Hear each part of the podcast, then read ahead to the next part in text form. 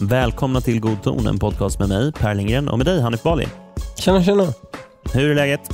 Du, det är jättefint. Vi ska Mår du iväg. bättre den här veckan? Du var, du var sjuk förra veckan. Ja, det var verkligen... eh, Jag, jag kommer knappt ihåg vad jag sa i slutet av avsnittet för att jag var liksom, då var jag helt sänkt. Mm. Eh, Men eh, det var, jag mår mycket bättre nu. Vi ska iväg och över helgen nu till um, skärgården och fira Linnea Mhm. som fyller 30. Fett. Ja, Ska ni till Drugge eller? Nej, nej, vi har eh, tillsammans med Linneas familj har vi hyrt ett, eh, en, det är en gård som man Mm. kan hyra ute eh, i Arholma Fett.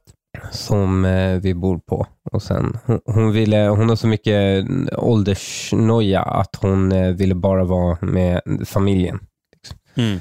Så det var inte läge, hon ville inte fira med någon. Det, här är ingen, det här är ingen dag att fira. nej, typ något sånt. Okej. Ehm, så, hon, och jag, hon kommer få, alltså jag, jag har fixat världens bästa present. Okej. Och jag kan inte avslöja vad det är. Nej, hon lyssnar på den här podden va? Hon lyssnar på den här podden och det här Mm. avsnittet kommer ju komma ut innan så att säga hon Mhm. fyller år. Men, Men hur eh, fan kan jag, du liksom, eh, hur kan du säga så då? Alltså förstår du vilka förväntningar hon har? jag har byggt upp förväntningar ett halvår. Och jag vet att den är så bra att jag, alltså jag har sagt till henne, hon bara, men kan du ge mig en hint om vad det är? Och då har jag sagt, det här kommer vara den bästa presenten du någonsin har fått. Alltså det här är helt, det, jag kan inte fatta att du utsätter dig själv för det här. Men alltså, det här är det mest ostrategiska jag har hört i hela mitt liv. Men, men eh, vi måste ju ha en follow-up nästa vecka på hur reaktionen blev på den Ja. bästa presenten hon någonsin har fått. Ja. Ja, Ja. det blir kul och spännande. Det är spännande. jävlar. jag tror jag kommer leverera. Fy fan. Ja. Ja, ja. Och hon är ju så pass rak också, så hon skulle kunna här säga men det här är absolut inte den bästa presenten jag har fått, men tack. Ja, det skulle hon. Och jag Mm. vet att hon inte kommer göra det. Okej. Stockholmskt självförtroende, som jag skrev om. Ja, verkligen. Men ehm, shit, det blev lite reaktioner på det i eh, Facebookgruppen. Ja, ja. Märkte du det? Eh, Mm. Då folk tyckte, kom på så här, 20 ursäkter för den här mannen. ja just det. Till, han kanske bara försökte vara lustig eller något sånt.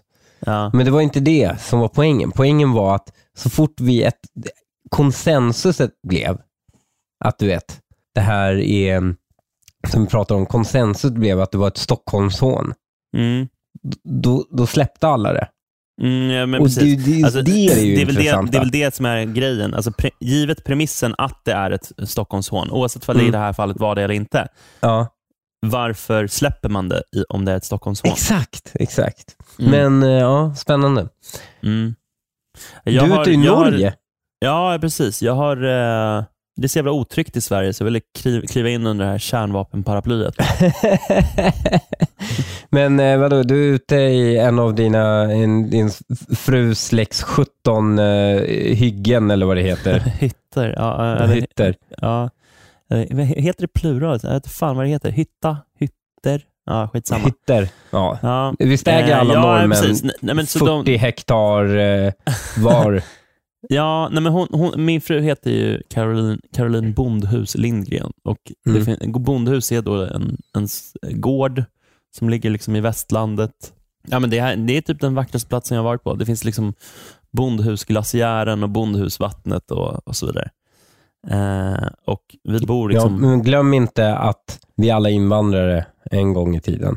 Att hon är praktiskt taget döpt efter en, eh, ett fysiskt område i Norge. Betyder Ja. inte att hon är mindre invandrare. Vi är alla invandrare. Ja, men alltså hon är ju... Ja, men det här, men det här är som en resa till någon slags... Alltså så här, man, när man typ när uppfann efternamnen. Liksom. Ja, Bara- ja. Anders, bara Anders vem? Anders på berget. Bara Anders Ja. Berg blir det till slut. Liksom. Alltså så här, hon heter formligen som det stället hon, hennes eh, eh, pappa kommer ifrån. Liksom. Ja, vi, när vi reste igenom till Småland så Mm. gick vi igenom ortsnamn. Mm. Och då finns det ju det här eh, Öde. Finns det ju många ortsnamn. Typ Ödeshög. Mm. Eh, och alla de namnen med öde i, visste Mm. du att de var öde efter pesten? Det är därför de är döpta öde. Jaha. Så förut var det hög och sen blev det liksom ödeshög efter att den var helt öde efter pesten. Och sen när liksom pesten la sig så flyttade folk in liksom, och tog Ja, över ja, ja.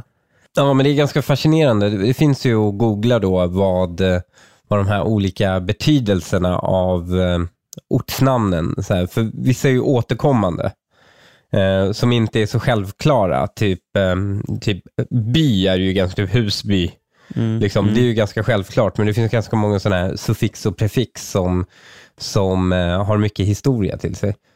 Men när var det svenska, svenskar skaffade ju efternamn ganska tidigt, eller hur? Jag kan inte detta. Ja, men det, i, i Iran så var Mm. det här med efternamn bara någonting typ adl, adliga hade. Mm. Tills ehm, ti, typ sekelskiftet. Då det gick liksom bulla ut att, ehm, jag tror det var Reza Shah till och med efter sekelskiftet, då gick bulla, alla måste skaffa efternamn. Mm. Och det är därför iranska efternamn är så jävla märkliga. För det är verkligen, bara någon gjorde strumpor, bara, du heter Strumpson. Liksom. Alltså förstår du? Alltså, det är verkligen eh, eh, det är jättekonstiga efternamn. Och Mm. Mitt efternamn är ju också jättekonstigt för att det betyder inget. Och det är det ännu konstigare. Det är, liksom, Men det är bara ett du namn. som en så här eh, woke södermalmare som bara hittar, liksom som man hittar på bara, jag hittar, heter Tindra Stargaze. Nej, men det, det är ju, snarare är det ett väldigt gammalt efternamn. Mhm. Så vi har, efter, vi, jag kommer från en släkt som hade efternamn, Mhm, helt mm, enkelt. mm. Medan det är på min pappas sida. På min mammas sida så heter de bara typ, alltså verkligen Svensson, motsvarigheten. Mm. Alltså verkligen eh, Rezas son. Mm. Så, liksom, så det är liksom jätte eh, common. Mm. Men eh, det, är- det är coolt det där att gå tillbaka till historien och se hur, hur olika namn har blivit till. Man- Det är en bit historia i dem. Men ni Mm. har ju den här, just Svensson, Andersson eh, och så vidare. Mm. Så är det ju, fortfarande i Island, är det väl bara att man får sitt fars namn. Lite som Mm, men Det kan araber. jag tänka mig. Mm, precis. Ja, exakt. I, i, i, är det inte så i Island fortfarande att Ja, men kvinnorna det heter säger. dotter Jag kan tänka mig det. Alltså, för de, är, de är inte så jävla många, så där blir det så relevant. Liksom. ja, det är så man håller reda på vem som är vems kusiner. Mm. ha, du, eh, har du sett eh, dokumentären Tuppjuck? Nej, nej, vad är det? Nej, alltså, jag, jag är lite osäker på, nu har vi gjort så pass många avsnitt så att man börjar så här, tveka på vad man har pratat om tidigare och inte. Det, det är nästan konstigt om jag inte har nämnt Tuppjuck i dokumentären, eller i, i, i Nej, du har aldrig i vår podd tidigare. Jag har inte gjort det. Nej, jag har inte. Nej, alltså för, precis som med typ favoritlåtar eller favoritfilmer eller så, sådär, eller så, så förhåller det sig med favoritdokumentärer, att det är ju nästan omöjligt att säga vilken som är ens favoritdokumentär. Men den här är fan i mig där uppe någonstans. Alltså den, är, Mm. Den, är, den är helt underbar. Den gjordes 2002. Jag får inte riktigt klart för mig vem som har gjort den. Det är antingen Jesper Larand, vilket står på SVT Plays hemsida, eller så är det en Jesper Andersson, eh, vilket står på Wikipedia. Eh, jag, jag blir osäker och det är oklart också om det är 2002 eller 2001 den har gjorts. Skitsamma, jag borde veta det, Mm. för jag har nämligen varit i kontakt med den här personen. Eh, för den, den låg inte tidigare på SVT Play. Eh, Nähä. Nej, jag mejlade honom när jag, var, när jag pluggade eh, juridik. Eh, för jag älskade den så jävla mycket och hade, den tidigare, hade tidigare haft den på VHS. Eh, och liksom mejlade då honom så här, men hur fan får jag tag på den här? Jag letar som en dåre efter den. Och Då skickade han över den till mig. Eh, så jag hade den liksom på min dator. Eh, och Som av en händelse så släpptes den kort därefter på SVT Play. Så då mejlade jag Mm. honom och frågade, så här, men, eh, var det här på grund av mig liksom, som det, det här skedde? Och Det visade sig att det hade bara varit en tillfällighet. Men jag hade jagat den i flera år. Liksom. I vilket Mm. fall då, så, så handlar det om eh, den, grund, den, den skapades då genom att denna Jesper, som jag inte minns efternamnet på, han kom hem till en snubbe eh, där det var en massa hål i garderober och så. Och Förklaringen bakom de här hålen var att den här snubben hade då fått tuppjuck i meningen att han hade blivit skitförbannad. Ja. eh, och då slagit hål eh, runt, runt omkring sig. Och Mm. Det här det väckte Jespers nyfikenhet, så han satte ut en annons i tidningen eh, eh, och eh, skrev då “Har du fått tuppjuck nyligen? Ring, jag gör en film”. Och så blev han överöst av folk som ringde och eh, det blev då en dokumentär om olika människor som fått tuppjuck. Och Den här dokumentären den är så jävla bra. Och det, för, just för att det är så jävla sköna människor han träffar. Det är såna jävla original.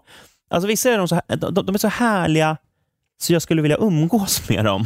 Alltså, det är en snubbe som han går igenom hela sitt hem och bara visar upp typ så här skåpsluckor och det är någon kinbar som hänger någonstans i en dörrpost och sådär. Massa grejer som han liksom berättar hur han hela tiden slår i och gör illa sig på.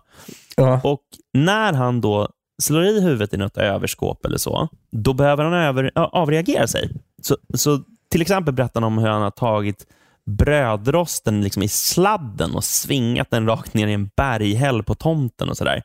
Eh, men det bästa är när han berättar om hur han finner ett slags lugn. Alltså han får något, ja, vad ska jag säga? Han finner sin inre eh, eh, sen liksom, eh, genom då att han sätter sig på sin lilla, han har en minitraktor i källaren. Eh, den ser typ ut som en åkgräsklippare, men det är typ, ja, jag vet inte fan vad det är för någonting. Det är en minitraktor tror jag det kallas för. Och så drar han ut med den och sladdar runt i snön på så här gångvägar. och det, alltså det är en så här tidlöst vacker scen han åker runt och bara gapskrattar med, på sin lilla minitraktor. Och Vi kan väl bara eh, lyssna på hur han beskriver liksom njutningen i att få kliva ner där och, och höra motorljudet och sådär. Och när jag fick tag på den här då var det i stort sett bara skrot. Den är, liksom... den är, och det går, den är alltså helt elstartad. Startmotorn var ju paj, de var ju tvungna att laga. Det är Toys for big boys. Eller det är världens roligaste leksak. Det, det är ju... Och, och, ja, komma hem på dåligt humör efter jobbet så, här, så ja, ungarna sitter och skriker på matbordet. Bara, nej. Måste man en stunds avkoppling. Och då kryper man ner i källaren och så går man, går man kring och... Ja, nej, visst. Jum, jum, jum, jum, går man, startar man igång traktorn och så tar man en sväng ut i kvarteret och då sitter man och kör och kopplar av och känner vinden som liksom fläktar i håret. Det är, det är, det är helt underbart alltså. Och så och det ljudet, ljudet liksom.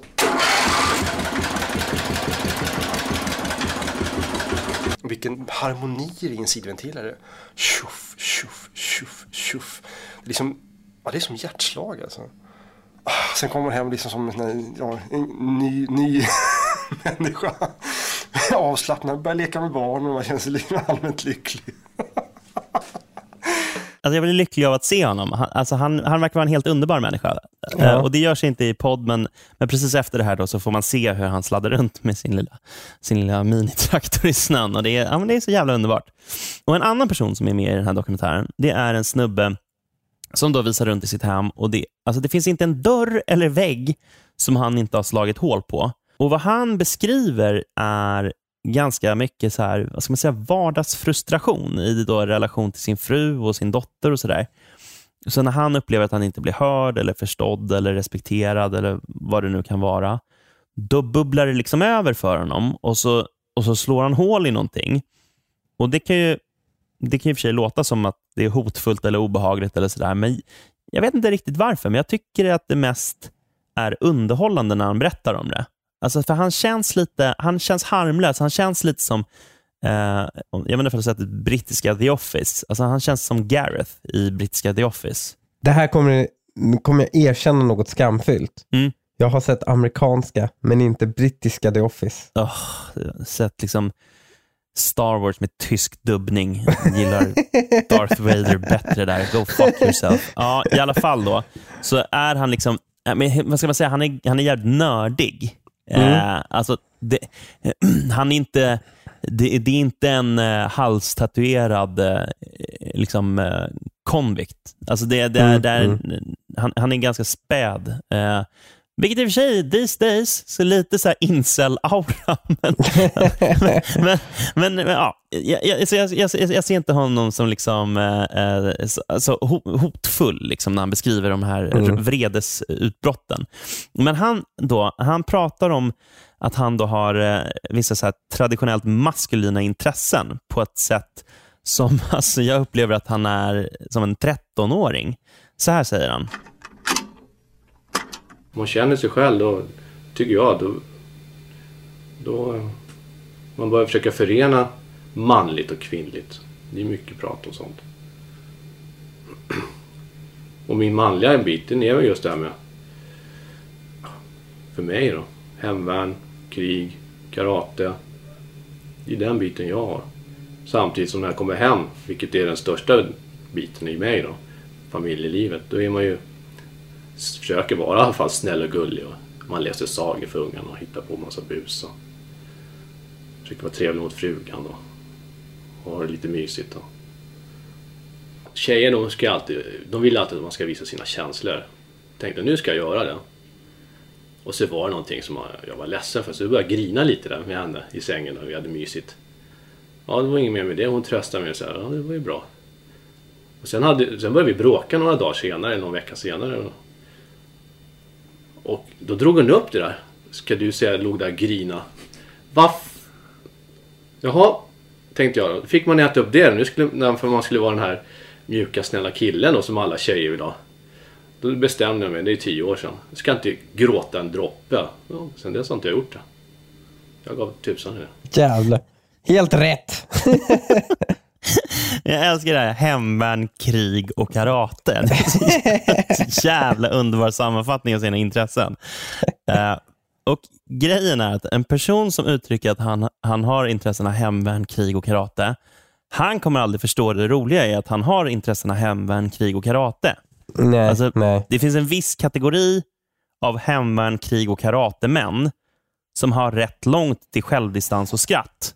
Alltså hemvärn, krig och karatemänniskor har också en minst sagt eh, alltså, eh, alltså, de- de- deras, deras, de, har låg förståelse för hur man kan vara motståndare till svenskt NATO-medlemskap. Alltså, förstår du vad jag menar? Det här är liksom, Ja. de, de lever i en, i en, i en, viss eh, liksom, eh, ska säga, inpinkad, som ett revir eller en, en bubbla. Liksom. Alltså för i deras ögon så är det en sådär svinenkelt. Om Sverige går med så får Sverige vara en del av en cool militär allians och där stannar ungefär reflektionerna. Och, och, och grejen är då, jag är inte en hemvärn, krig och karateperson. Tämligen långt därifrån. Tråkigt. Mm. Men till och med en mjukis som jag är idag för ett svenskt NATO-medlemskap. Och jag har inte alltid varit det. Och tvärtom så är det så här att jag provoceras av hur förenklad, eller många gånger alltså sned, och i, alltså i viss mån obefintlig NATO-debatten i Sverige har varit.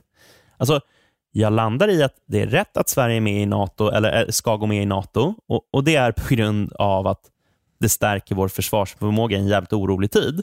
Bland annat. Det går att lägga ut orden hur mycket som helst eh, om, var, alltså, om pros angående detta. Men det finns också en grundhållning i mig som är att jag ser åtminstone två stora problem med NATO. Och Det ena är att artikel 5 antingen är fullkomligt tandlös eller så innebär den att vi kan behöva skicka svenska trupper för att stötta Erdogan om Turkiet skulle hamna i väpnad konflikt med kurder från Irak. Mm. Det är alltså en situation som, som inte, den är inte särskilt sannolik, men Nej. det illustrerar på ett principiellt plan hur jävla illa det kan gå när man går in i, i militära allianser med lojalitetsplikter. Så jag har en grundhållning som är att jag inte älskar att makt flyttas ifrån Sverige.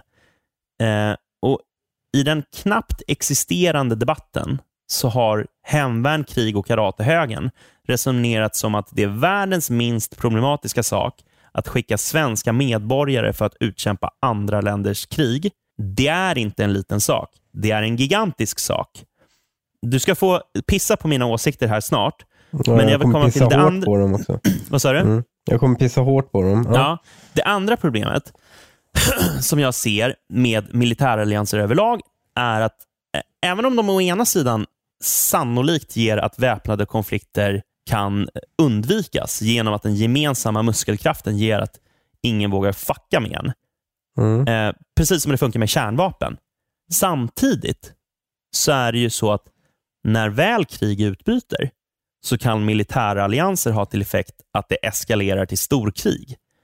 För att ta ett sådant exempel så kan man titta på hur första världskriget eh, utbröt. Mm. Och Jag vet att vad jag gör när jag säger det här, liksom, jag, jag vet vad jag drar igång för stormvindar. Folk sitter och tuggar fradga nu och gnisslar tänder, för näst efter skoltwitter är MÖP-Twitter de mest dogmatiska och lättkränkta människorna på sociala medier och vissa av dem lyssnar på den här podden. Så jag är väl medveten om att jag kommer få, kommer få dem allihopa efter mig, inklusive dig, och jag tar det. Det rör mig inte i ryggen. Så nu ska jag bara lämna ordet till dig så du får pissa på mig. Säg, Mm. varf- varför är jag fel, fel ute? Nej, men det är väl hela poängen med en militär allians är väl eh, att vi ställer upp eh, om de deras, liksom, de blir attackerade och det är att de ställer upp för oss när vi blir attackerade. Så liksom, eh, det är ju inte så tråkigt att få tillgång till Turkiets eh, land, vad är det, typ NATOs andra största landarmé liksom. Nej. Eh, Det är väl inte så tråkigt att bli det. Och jag kan väl förstå skepsisen Turkiet har mot Sverige, men nämligen när, hur, många, liksom, hur många kurder kommer vara sugna på att åka ner till Turkiet för att för, försvara Turkiet. Alltså kurder i Sverige.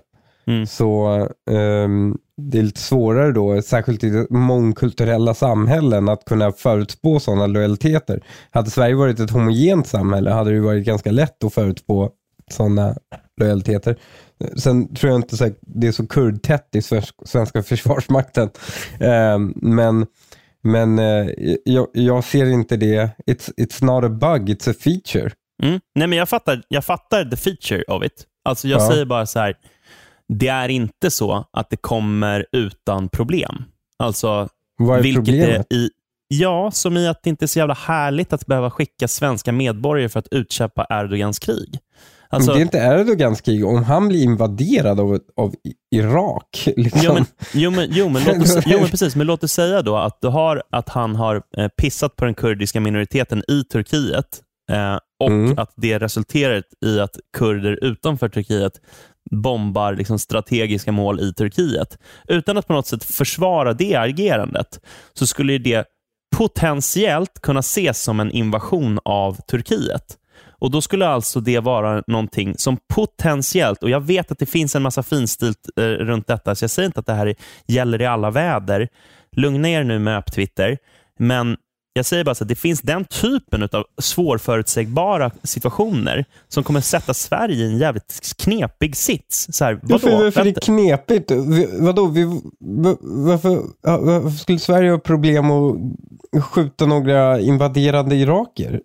Nej, okej. fine. Om du ser det så, så, skulle jag, så, så ser du det så. Jag skulle, jag skulle dock säga så här, man, jag skulle kunna tänka mig att så här, ja, det är priset vi får betala för det skyddet. Så att jag är beredd att, äh, liksom så här, jag, jag landar i att det är rätt. Jag tycker inte att det är behagligt. Jag skulle hellre avstå. Jag skulle hellre låta Erdogan utkämpa sina egna krig än att skicka svenska soldater dit. Men om det är det som är priset man behöver betala, så är det jag, värt det. Jag, jag, vänta, okej, låt säga att Erdogan inte tar över. Alltså, Mm. Eller Erdogan blir utröstad. Det är den här kurdiska oppositionen som tar över. Mm. Eller den här liberala oppositionen som Mm. tar över. Mm. Är det skönare att skicka svenska trupper och försvara Turkiet mot Irak då? Nej, men principen Är det- är det handlar inte bara om att- Erdogan. Det handlar ju om så här, vi, du vilka krig vill du att som- svenska medborgare ska utkämpa? Våra eller andras? Det är ju det som är frågan. Ja, men Och vi, här- åkte, vi, åkte, vi har åkt och utkämpat krig i Mali, vi har utkämpat krig i Libyen, vi har Mm. men det är på utkämpat krig eget i initiativ Afghanistan. fortfarande. Ja, och, men det väl, ja, och vi har ju inte fått någonting tillbaka. På Nej. eget initiativ har vi Ja. nu sagt att så här, okej nästa gång vi krigar så måste ni kriga tillbaka in case till oss. Och det är ju en skönare deal än alla andra krig vi har varit med om. Jo, men det är fortfarande en pros and det cons det, det, an- det där är fortfarande så här, då, då är du ju inne på priset vi betalar. Alltså det, det är fortfarande, du, du måste ju kunna se alltså problemet i att så här, bra, vi skickar våra trupper eh, eh, by default, oavsett hur, hur fucked up det här, den här situationen än må vara. Det, det är, jag ser ett det problem hade, med det. Vet du vad? Det, det hade, för det första är det så här, inget NATO-land någonsin har blivit invaderat. Nej, men det här är, det här är kolla nu pratar vi om sannolikheter. Det är en ja, sak. exakt, men just in case. Om man Mm. går igenom så här, just in case. Mm. Så jag har liksom inga problem att man, eh, om ett land invaderar ett annat land Mm. eh, och, och, jag har ing, och någon invaderar ett NATO-land då, har jag inga problem överhuvudtaget att eh, vi ställer upp och hjälper dem. Nej, men jag landar där också.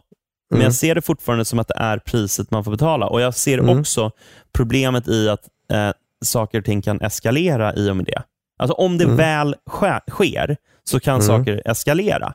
Men, men så här, jag, jag fattar diskussionen, Ja. jag, fatt, jag fattar ståndpunkten, men jag säger bara så här, det här är ändå en diskussion som jag inte tycker är, man bara kan avfärda. Liksom, så här, nej men eh, det är svinenkelt, bla bla. Alltså, så här, det, det, det, finns, det, finns, det är ofta runt de mest komplicerade frågorna som det blir de mest tvärsäkra svaren. Och Jag, jag tycker att det här är ett jag, exempel jag, på förstår, det. jag förstår inte, jag förstår inte, men det är återigen, it's not a bug, it's a feature. Ja, jag. men det är ju för att du ser den andra sidan av myntet hela tiden. Ja, Jag ja. pratar om den sidan av myntet när det är svenska trupper som behöver åka någon annanstans. Det är ju liksom ändå Men svenska- någonting som så här, längtar du som förälder efter tanken att dina barn ska kriga för ett annat land? Eller skulle du helst avstå det? Ba- allt annat lika. Allt annat lika så är det, de flesta ser hellre så här, nej jag vill inte det. Men Nej, jag tror, om det nu är det som krävs. Den förälder som svarar på frågan, skulle du vilja att ditt barn krigar? Mm. Så skulle ju alla föräldrar säga nej, oavsett vil- vilket land det är. Så Sjukaste någonsin är att Jens Liljestrand säger ja. Men det kan du läsa om på Twitter. Va? Fan, det är sjukaste tweeten jag läst. Alltså, det är ju helt efterblivet. Men, men, men alla föräldrar vill väl att deras barn just slipper krig. Men Ja. Om min, mina barn då, eller jag själv, ska försvara något så vill Mm. jag att man försvarar Sveriges intressen. Mm. Och Det ligger i Sveriges intressen att Irak inte invaderar människor som vi är allierade med. Mm. Och det här med eskalation så är det, ser jag det som en feature, nämligen eh, om någon invaderar oss så säger de så här, ja, men Så om vi invaderar dem Ja, men, nej, men det, ju- det kommer, vi, med hjälp av NATO kan vi eskalera in långt över än vad någon annan kan eskalera. Mm. Och det är det som får alla andra att skita på sig. Mm. Ja, så att de helst avstår. Men när de Så inte de avstår, avstår. då kan det eskalera till kärnvapenkrig. Men Ja. jag fattar, jag fattar, jag fattar och jag landar i att det är bra. Men jag, Mm. jag, jag, alltså, det, det, alltså så här, varför jag gör detta, är för att, alltså varför jag börjar i den änden är för att jag tycker det, det kan vara värdefullt att ta avstamp i att jag kommer från den rätt kritiska grundhållningen till NATO. Mm. Men även med beaktat så landar jag i att det är rätt för Sverige att gå med i NATO. Mm. Alltså, mm.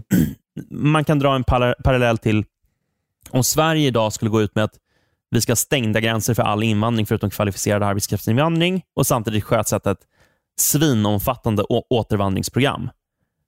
Skulle det ske, då skulle jag applådera det och säga att det är rätt. Men det skulle ändå vara med li- alltså en rätt motvillig applåd. Jag, skulle, jag, jag, jag tycker Mm. att det är rätt eh, när man väger in alla fördelar och nackdelar. Men det är fan inte så att jag inte ser nackdelarna med en sån politisk linje. Alltså jag hade Mm, mm. önskat att verkligheten var beskaffad på ett sätt så att det inte var nödvändigt. Men Mm. man kan liksom inte låta sina ideologiska önskelistor förblinda en för verkliga förhållanden. Man kan ju inte göra, så att säga, man kan inte göra det bästa det godas fiende. Exakt.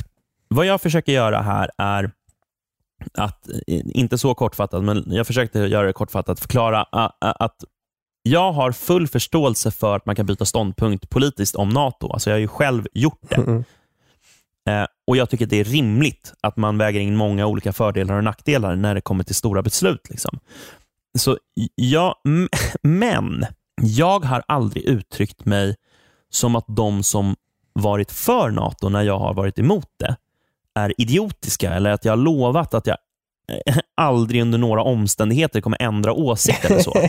ja. Mm. Till skillnad från en hel drös sossar. Mm. Alltså, det, och det, jag vill verkligen säga det. Det är alltså inte så att jag säger att eh, de socialdemokrater som har bytt ståndpunkt om NATO, att de i alla lägen har, har gjort något klandervärt. Men däremot så finns det fan svinmånga som har vänt på en femöring på ett sätt som är rent hyckleri. Och Det här menar jag är så jävla viktigt att minnas. För det som kommer ske och redan har börjat ske är att sossarna försöker spinna det här som att det är deras förtjänst att Sverige nu närmar sig ett NATO-medlemskap. What Precis som de har försökt att spinna att det all, de, de har alltid varit för stram migrationspolitik. Och, och liksom, de, nu, nu försöker de då lura svenska folket att ja, men de har alltid varit för NATO ungefär. Alltså, det, det, det är så jävla provocerande att se hur de resonerar på sociala medier just nu. Men Eh. eh, det är ju ännu mer provocerande att se de som är för svagbegåvade för att get the memo. Har Mm. du sett Annika Strandhälls eh, senaste tweets? Nej, jag är blockad sedan länge. Jaha.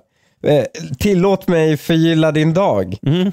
Annika Strandhäll, Sveriges dummaste idiot. Oj, oj, oj, oj, här. oj. Ja, men den här jäv... Hon är ju helt pantad. Det är en blank blick. Hon är helt dum i hela huvudet. Säger så här. Säg vad du egentligen tycker. Ja, eh, eh, hon har en bild på Birgitta Edo som är mm, eh, Ulf Kristerssons fru Mm. som kom till mötet i prästkrage. Hon är ju prästvigd, Mm. så hon är präst. Att, en stat, att statsministerns fru så flagrant visar att hon representerar Svenska kyrkan på ett NATO-möte är en väldigt stark signal. Som medlem och representant för en organisation som dels motsätter sig NATO-medlemskap och dessutom har fredsarbete som grundsyn blir detta väldigt svårt. Mm. Jag hade inte ens hört den där eller sett den där, men jag har sett liknande eh, eh, all over Twitter. Alltså, eh, eh, alltså, och med anledning av andra skittweets som jag sett på exakt samma tema, så skrev jag precis innan vi började podda nu, så skrev jag ny regel. Det är förbjudet att ha åsikter om religiösa plagg på kvinnor, så länge det inte handlar om vita kristna kvinnor. As Ja. you were, med vänliga hälsningar, Twittervänstern. Men det här är ju också eh, den jäkla märklig. Vad är det, vilka är hon menar alltså, som medlem och res- representant för en organisation som dels motsätter sig NATO-medlemskap och dessutom har fredsarbete som grundsyn blir detta väldigt svårt. Menar hon Svenska kyrkan? Ja. Ja. Problemet är att Svenska kyrkan gick ut den 16 maj 2022 och säger Svenska kyrkan kommer i Svenska kyrkans tidning, kyrkans tidning, säger Svenska kyrkan så här. Svenska kyrkan kommer inte uttala sig angående NATO-medlemskapet eftersom det, inom citat, ligger utanför kyrkans ansvars och kompetensområde. Mm. Det- Hatt eh, av till Svenska kyrkan. Ja, jag tänkte säga det. Det var länge sedan jag fick anledning att säga det, men bra sagt Svenska kyrkan. Ja, det är så här. Nej, vi kan, vi kan liksom, eh, vi kan inte det här. Någon, Nej, men ni fan, andra får det, tycka det. Fler, fler borde säga det. Liksom. Alla Ja. måste inte ha en åsikt om allt. Nej. Och hon menar ju Svenska kyrkan. Okej? Mm. Och då försöker hon rädda sig när all folk pe- påpekar det. Och då taggar hon in. Vad säger Svenska kyrkan? Frågetecken. Aj, aj, aj, aj, aj. S-kvinnor var dels emot NATO-medlemskapet, men vilar också på värderingar som handlar om fred, frihet och feminism. Ja. Försöker hon påstå att det andra stycket egentligen, att det är hon som är medlem och representant för en organisation som motsätter sig NATO-medlemskap och dessutom har fredsarbete som grundsyn. Alltså att det är S-kvinnor med någonting att göra? Eh, Nu, som medlem och representant för S-kvinnor är det väldigt svårt för Annika Strandhäll och se statsministerns fru så flagrant visa att hon representerar Svenska kyrkan. Vilket hon inte gör. Hon har på sig en prästkrage. Det har ju liksom, jag, kan, jag lovar dig, det är inte bara Svenska kyrkan som har på sig det. Det, det betyder bara att hon är präst. Ja, Det, det, det, alltså det är helt efterblivet. ja det är helt, helt sensationellt.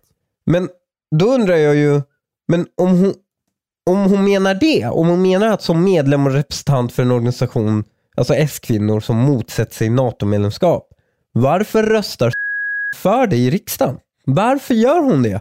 Mm. Det, det, här, är ju, det, det här är ju en sån här drivrutinen, Annika Strandhäll bot har inte uppdaterats med så här NATO-pluginen. Har inte kommit ner än. Så den här jävla botten har, bara fortsätter som om de är emot NATO. Och det är här det blir så himla falskt med den här så, nya socialdemokratiska liksom, bilden de vill ge, Mm, att de alltid varit för NATO. Deras jävla NPCs har ju inte ens fått uppdateringen än. Nej. Men, men, exakt så. Men, men vi kan väl bara göra en liten eh, walk down memory lane, alltså om hur det har låtit från, från Socialdemokraterna tidigare. När Peter Hultqvist, när han var försvarsminister, då debatterade han då NATO-frågan med vår nuvarande försvarsminister Paul Jonsson i SVT Agenda. Det, här var då, var det, det var ju direkt efter kriget i Ukraina va? Mm, exakt. Jag minns inte ex jag har inte kollat exakt när det här mm. var, men exakt. Alltså det var ju, eh, ja, alltså vilket av dem? Alltså för jag menar, första invasionen i 2014, det var med god marginal efter det. Jag vet inte exakt när detta är ifrån, men eh, vi kan bara höra. Alltså lyssna på tonträffen. Hur, hur Hultqvist liksom med sin sossebufflighet Alltså han, det han säger mellan raderna är ju att Paul är dum i huvudet och inte vet vad han pratar om. Lyssna på eh, hur det lät i Agenda svenskt eller ett finskt NATO-medlemskap. Det är väl inget men, experiment Du måste förstå att om ett land har haft en säkerhetspolitisk linje under väldigt många år, mm. uttalat sig på samma sätt i många år som Finland har gjort och vi har uttalats på vårt sätt i väldigt många år. Mm. Att börja mixtra med det här och ändra grundhållning i mm. ett sånt här säkerhetspolitiskt klimat, mm. det är klart att det bidrar till någon form av konsekvenser. Mm. Särskilt som vi nu egentligen borde koncentrera oss på hur klarar vi beredskapsanpassningarna, förberedelsen för en eventuell kris som vi måste hantera på riktigt mm. i samverkan med andra. Mm. Alltså, det kanske är en mer substantiell debatt ja. än att nu pyssla med den här frågan. Alltså, att säga du måste ju förstå om något som man senare själv kom till insikt om att man har haft fel och den man debatterar emot har haft rätt. Ja. Det är ju ett verbalt självmål. Alltså. Eh, ja, och Det här är ju bara ett exempel, det finns fler. I februari 2022 då gjorde Ulf Kristersson en, en spaning om att Sverige skulle vara med i NATO inom fem år. Och Vi kan lyssna på hur Peter Hultqvist kommenterar det inför eh, nation, eh, eh internationell eh, media. Alltså det här liksom, partiet som ofta har pratat om hur man liksom inte ska ska skada Sverigebilden och så vidare. Liksom. Det är så jävla viktigt hur vi uttalar oss inför internationell press. Så här kommenterade han det, den spaningen från Ulf Kristersson. This is uh, some sort of disinformation from uh, Ulf Kristerssons uh, side. And um, we have a very clear position in our party congress decision and that is that Sweden should be non-military aligned, and we are um, working from a platform of uh, upgrading our uh, national military capability and deepening cooperation with with other countries from a military non-allied perspective, and uh, there we have the same position as as Finland. So that, that is uh, disinformation and nothing to to believe in. Det är desinformation och inget att tro på. Och om man då läser på eh, Wikipedia, ja, jag vet att det inte är världens bästa källa, men fan med det här är definitionen. Om vad desinformation betyder så står det eh, avsiktligt, eller, avsiktligt falsk eller vilseledande information som sprids på ett planerat sätt i, i syfte att nå en viss målgrupp. Alltså det är ett sinnessjukt påstående från en försvarsminister om en oppositionsledare att det är desinformation. Ja. Ja. När det, sen, alltså det, det, realiseras förmodligen, vi är inte riktigt i mål ännu, men liksom ja, väldigt kort därefter. Eh, sen så kan vi lyssna på de bevingade orden från, från eh, sossarnas egna kon kongress, när Hultqvist satte hela sin heder och ära i pant. Så här lät det då. De andra vet mycket väl var vi står. Och det blir inga ansökningar om något medlemskap så länge vi har en socialdemokratisk regering. Jag kommer definitivt aldrig, så länge jag är försvarsminister, att medverka i en sån process. Det kan jag garantera alla. Inte ett öga torrt. Alla applåderade. Och Det var inte många månader senare som hans garanti flög rakt ut genom fönstret, för då vände sossarna på en femöring. Men det var inte bara han. Det var ju inte bara försvarsminister Hultqvist som hade extremt högt tonläge om NATO innan de började spinna att de alltid älskat NATO. Så här sa Magdalena Andersson i sin dåvarande roll som statsminister. Om eh, Sverige skulle välja att skicka in en NATO-ansökan i det här läget så skulle det ö- ytterligare destabilisera eh, den här delen av Europa. Alltså öka spänningarna i Europa och Sverige skulle bidra till, eh, till att destabilisera läget ytterligare. Jag jobbar ju utifrån vad som jag bedömer är säkrast för Sverige. Och här är ju min uppfattning eh, i det här läget mycket tydlig, nämligen att, eh, att Sverige fortsätter att hålla den konsekventa linje som vi har hållit under mycket, mycket lång tid. Eh, det som är, värnar Sveriges säkerhet allra bäst i, i det här läget. Alltså, Sverige skulle destabilisera läget i Europa om vi ansökt om NATO tidigare. Att, att uttrycka sig så, och sen så idag då, försöker de spinna att Moderaterna har agerat taffligt i NATO-processen, vilket har försenat ett svenskt medlemskap. Det är, alltså det är fräckt på en nivå som bara sossar klarar av. Framför allt med tanke på att NATO-processerna för både Sverige och Finland har gått snabbare än för något annat land hittills. Men med allt det sagt så skulle jag ändå vilja lyfta ett varningens finger för alla eh, champagnefulla möpare som lyssnar. För vad vi nu gör är alltså att förlita oss på handslaget från en turkisk jävla charlatan som säger att detta ska se, ske då alltså as mm, mm. soon as possible.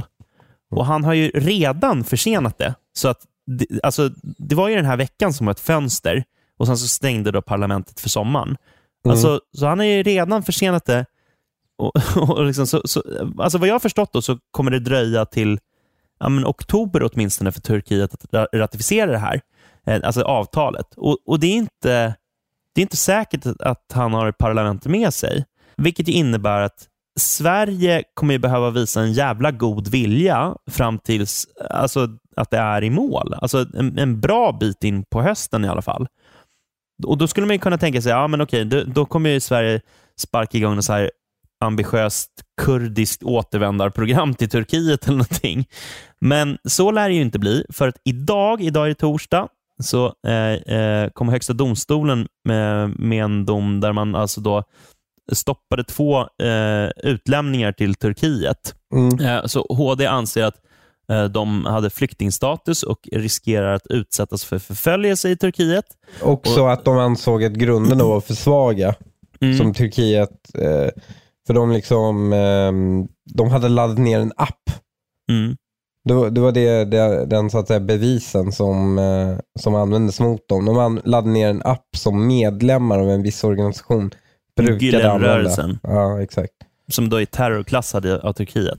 Ja. Och, det, alltså, och det är inte en kurdisk rörelse, liksom minoriteten som är kurdisk utlämning. Det, det, den haltar betänkligt. Men vad jag menar är att det här illustrerar eh, alltså vilka problem som Sverige kan ställas inför när man ska försöka samarbeta med Turkiet i typ antiterrorarbete. Alltså, jag tror inte att det kommer att vara smooth sailing. Alltså för att vi har så Ja, vi, vi har ju... Äh, ta, men det, det är liksom samma, samma mekanik som liksom yttran, svensk yttrandefrihet och koranbränningar. Hur det skär liksom sig mot eh, ja, alltså den auktoritära mentaliteten i Turkiet.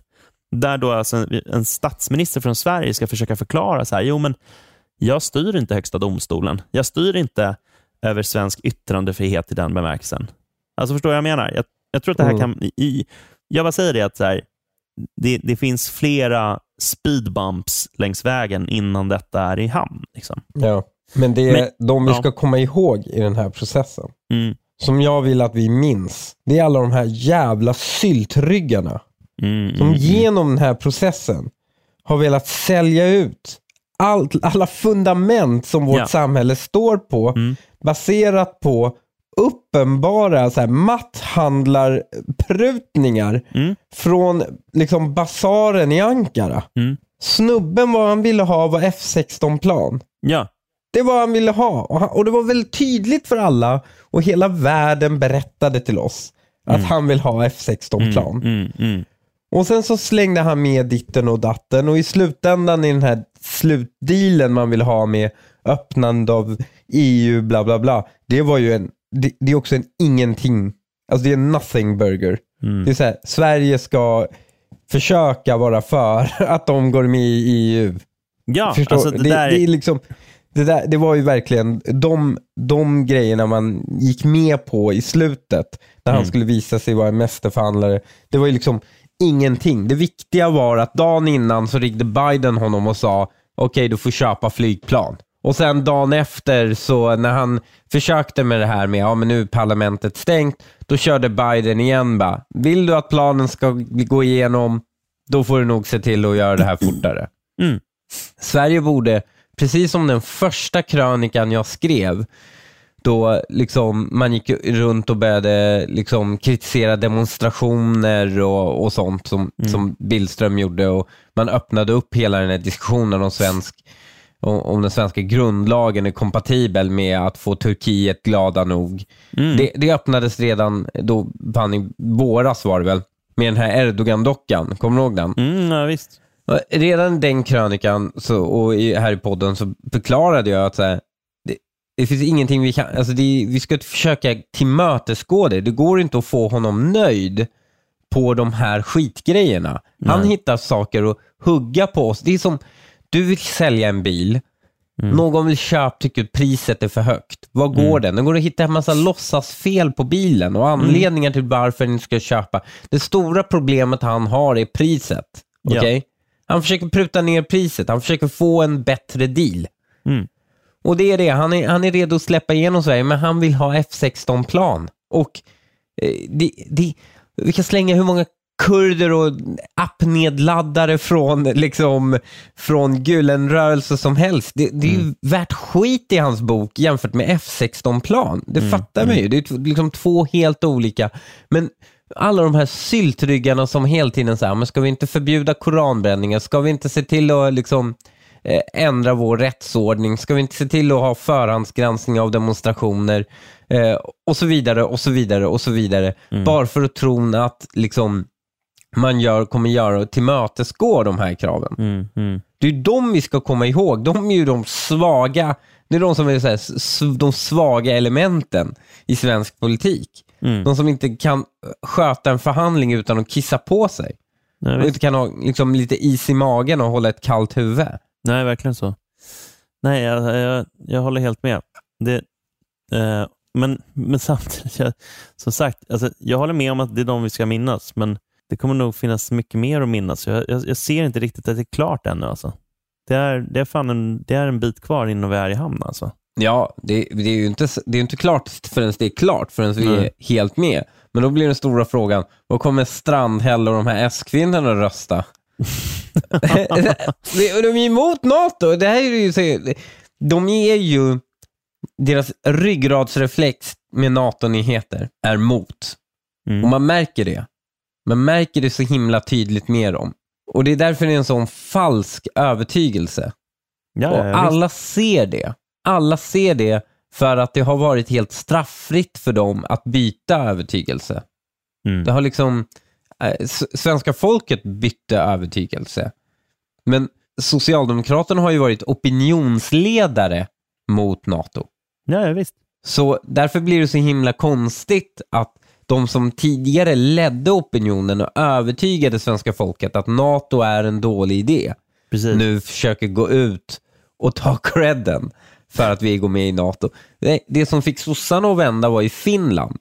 När Finland gick ut, och det, det här är ju när Finland gick ut och sa vi ska gå med i NATO, hela den svenska strategin bygger ju på det Löfven pratade om neutrala ytor. Mm. Alltså att Finland och Sverige tillsammans är neutrala. Och, och när Finland försvann, då var Sverige ensam kvar.